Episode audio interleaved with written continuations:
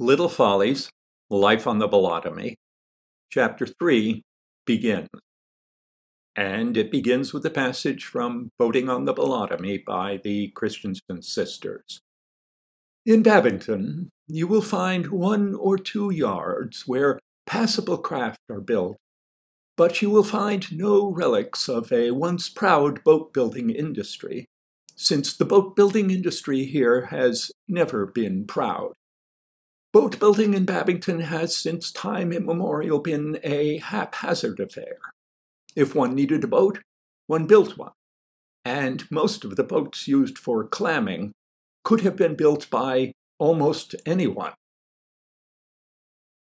With my mouth full of Gumma's fricasseed chicken and dumplings, I announced, Rascal and I are going to travel the whole length of the Bolotomy by boat my mother told me, as she often had before, not to talk with my mouth full, but Guppa had understood me through the chicken and dumpling just fine, and his eyes lit up at once. So much of the pleasure of any project comes from the planning.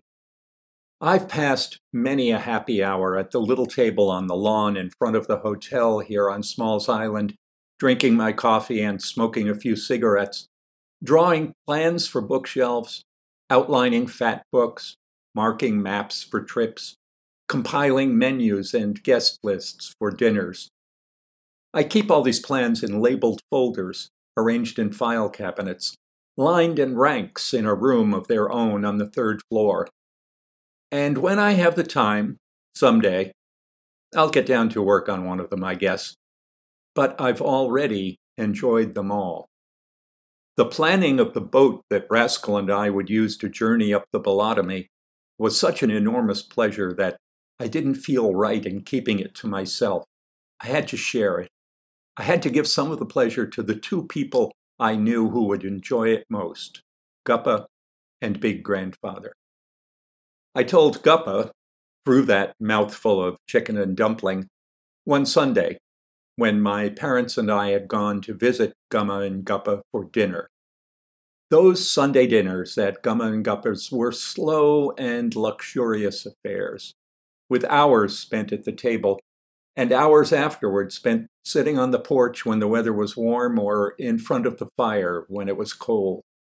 Sometimes Mr. Beaker and Eliza would come over, and the affair would become a sedate party with a continuous chatter as cozy and comfortable as the plump sofa Gumma sat on in front of the fire, drawing me to her when I sat beside her, snuggling me against her and rubbing my back until I began to doze. Guppa could hardly contain himself. He put his fork down and looked as if he would start giggling. I know just the thing, he said. He jumped up from the table and struck the paneled wall behind him with the flat of his hand. One panel swung open, revealing floor to ceiling bookcases that held all of Guppa's copies of Impractical Craftsman, a monthly magazine chock full of plans for single seater folding airplanes, concealed bookcases, inflatable rubber garages, and the like. He stood up on his toes and ran his finger along the spines. In a moment, he had found the issue he wanted, and it took him only another moment to find the page he wanted. Just the ticket, he announced, beaming. He spread the magazine in front of me, opened at instructions for building an adventurer's bubble from materials found around the home, scrounged from dumps, or ordered by mail from large industrial supply houses. The adventurer's bubble was a sphere within which the adventurer hung in a sling, as in a breeches buoy. The sling was suspended from an axle that ran along a diameter of the sphere. The adventurer's feet rested on the inside of the sphere itself, and by walking, he or she propelled the sphere.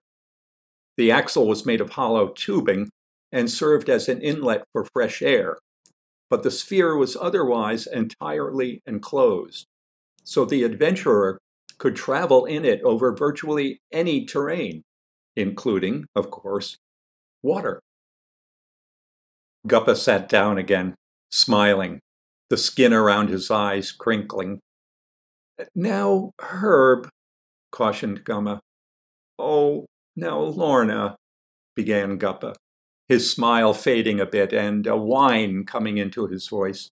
The whine of a boy who's been told that he must not, absolutely must not, go into the water so soon after eating. Gumma smiled indulgently. He's just like a little boy, she said to Mr. Beaker and Eliza. To Guppa, she said, Very well, but you must finish converting the Studebaker into a vacation trailer before you start on this. I promise, he said. I'll finish that right up, and then Peter and I can start in on this.